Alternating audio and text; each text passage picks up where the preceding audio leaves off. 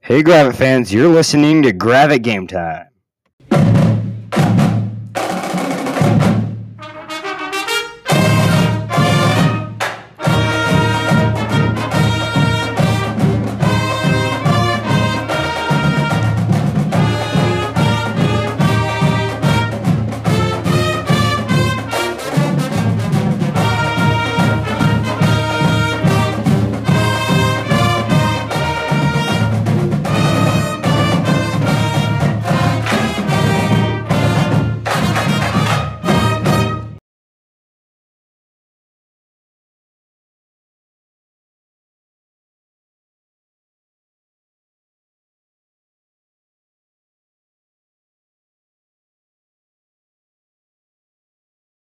And hello, everybody. Thank you so much for tuning in to this week's episode. Sorry for the late upload. I usually upload on Wednesdays, but I was sick yesterday and uh, not able to record. So sorry about that, and uh, sorry since I was sick yesterday. May sound a little sick today, but anyways, let's let's jump into the episode. So last week, Gravette had an amazing game.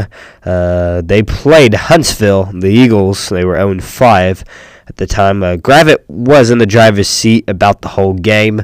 Uh, they scored on the first possession and went uphill from there. The Lions scored at least one touchdown in every quarter, which is great. Uh, they contained Huntsville's running back Doug Timpton, uh, who was main who was the main threat. Uh, they didn't really have anybody else besides him that they're trying to put the ball in uh, the hands.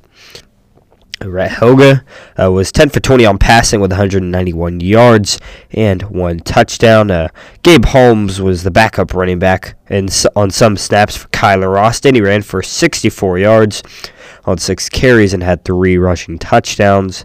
Josiah McGee, uh, I think actually Holmes, not all those were rushing touchdowns, like one or two of them were passing. Josiah McGee was the other running back. He had 31 yards on nine carries and also had a touchdown.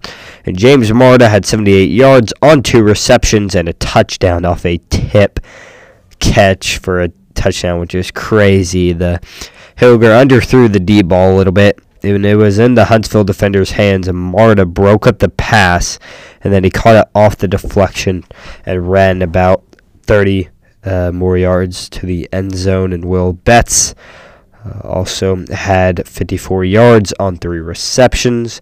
And uh, Kale Sweat and Jackson Gallion led the defense for a combined 15 tackles. Gravette goes on to win 43 14, and probably one of the best games I've seen them play all year. So let's look at the Berryville Bobcats.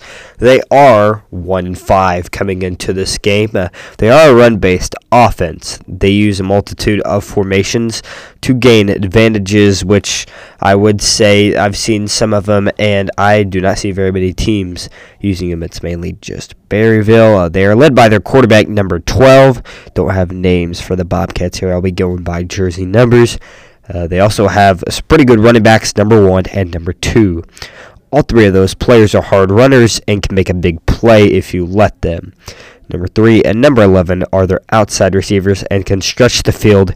And number 32 and number 33 are good pass catchers uh, out of the slot and the backfield. Uh, up front, they are a big and physical offensive line that pride in running the ball. So the Bobcats uh, are going to have a running attack on Gravette. So the Lions' defensive line uh, is going to have to do really well. Um, they are an even based team on defense, but they can run multiple as well.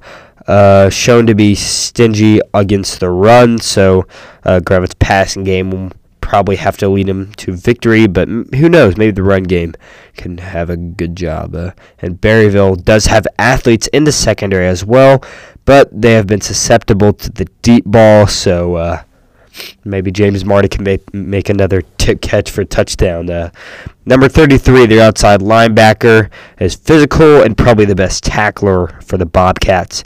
Number 34 played several linebacker spots. Uh, he is very active, gets to the ball well. And number 11, di- uh, number 11 is the best in their secondary. He plays corner, tackles on the edge, and has decent cover skills.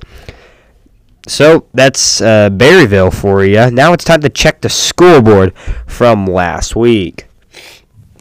So, number 10 Gentry played Green Forest. Pioneers won that one 48 to 8.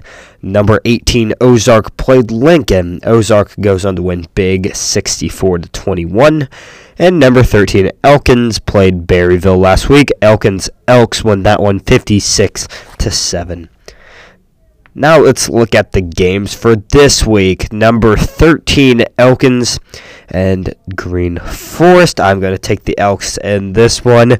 Green Forest is struggling a lot this year, and I think the Elks take big advantage of that. Next up is number 10, Gentry. Number 18, Ozark, my game of the week. Um, it's going to be an outstanding game. This is really a coin flip for me, but I'm going to pick Ozark in this one. Uh, Gentry does have a really explosive offense, but their defense, uh, I know, is you know they they have a weak spot, and uh, I think Ozark will find that and win this game. Next up is Huntsville and Lincoln. I got the Wolves in this one. Huntsville uh, showed me last week that they're a struggling football team, and I think the Wolves take advantage of them and win this game. Thank you so much for listening to this week's podcast. I hope you have an amazing day. We'll see you next week as Gravette takes on Green Forest for that podcast. Later, dudes.